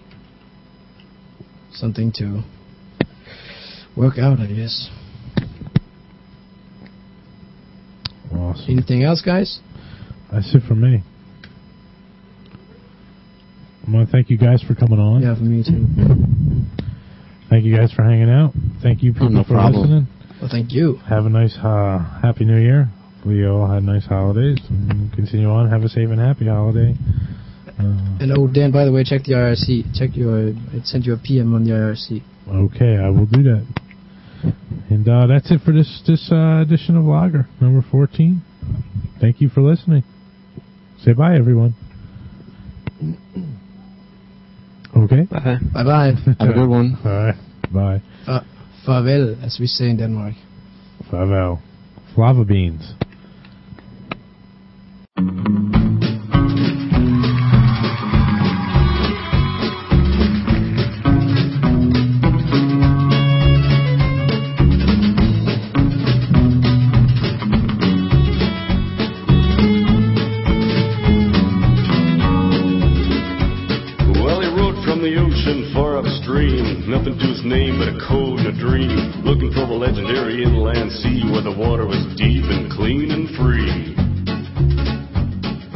town he found had suffered a blow.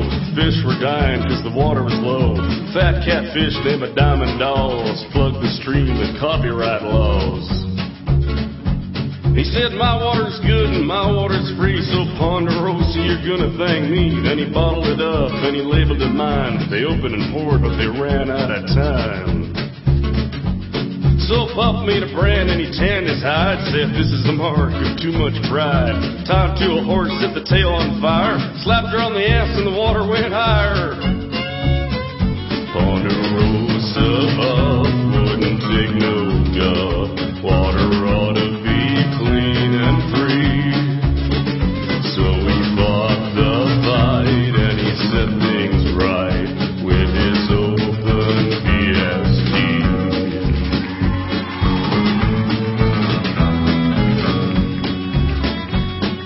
Things were good for a spell in town, but then one day, dang water turned brown. Coming to the rescue, Mayor Reed, he said, This here filter's all y'all need. But it didn't take long for the filter plug, full of mud and crud and bugs. Bull said, Gotta be a gooder way. Mayor said, Hell no, she's okay. The water's found on the open range, and he passed a law that it couldn't change. No freeze, no boil, no frolicking young. Puff took him aside, said, This is wrong. And then he found the mayor was out in the crutch, so he took him down in a cloud of blood. He said, the Mayor's learned he's done been mean, so they did it right, and the water went clean. That Ponderosa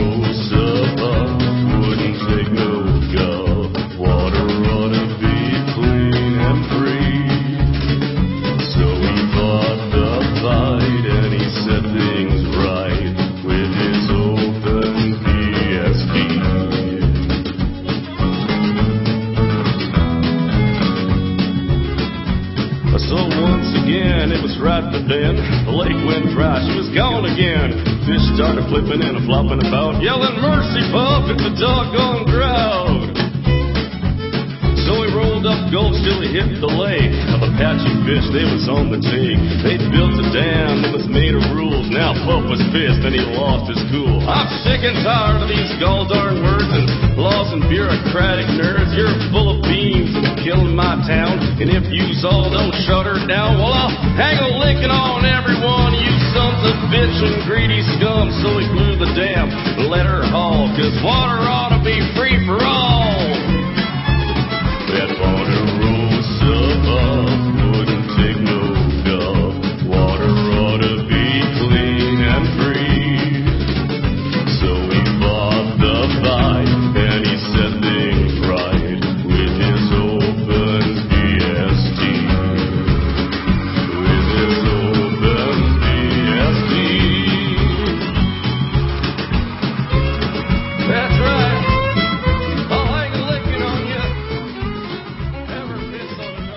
That wraps up another episode of Logger. Thank you very much for listening. Remember, Logger is released under Creative Commons for non-commercial use license. Feel free to copy, excerpt from, or distribute Logger for non-commercial purposes. The opening music of the show is provided by James Underberg called The Battle, with sound effects from Blob Wars by Parallel Realities. We'll see you next time.